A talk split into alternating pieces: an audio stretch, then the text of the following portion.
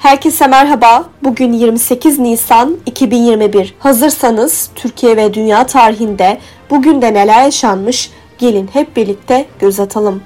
Dünya tarihinde bugün yaşananlar 1936 Mısır'da Kral Fuat'ın beklenmeyen ölümü üzerine 16 yaşındaki Prens Faruk kral oldu.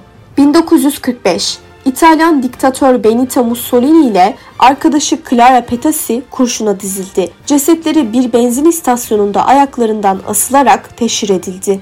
Türkiye tarihinde bugün yaşananlar 1916 Kutul Amara bölgesinde 5 aydır kuşatma altında bulunan İngiliz birlikleri teslim oldular. 1935 Hilali Ahmer Cemiyeti'nin adı Kızılay olarak değiştirildi.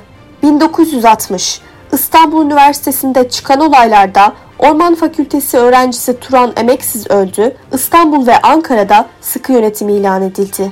1971 sıkı yönetim Türkiye Büyük Millet Meclisi'nde kabul edildi. Cumhuriyet ve Akşam gazeteleri 10 gün süreyle kapatıldı. 1984 Türkiye'nin Tahran Büyükelçiliği Sekreteri Şadiye Yönder'in eşi olan ve aynı zamanda İran'la Türkiye arasında ticaret yapan iş adamı Işık Yönder Asıla militanları tarafından öldürüldü. Bugün doğanlar 1442 İngiltere Kralı 4. Edward dünyaya geldi.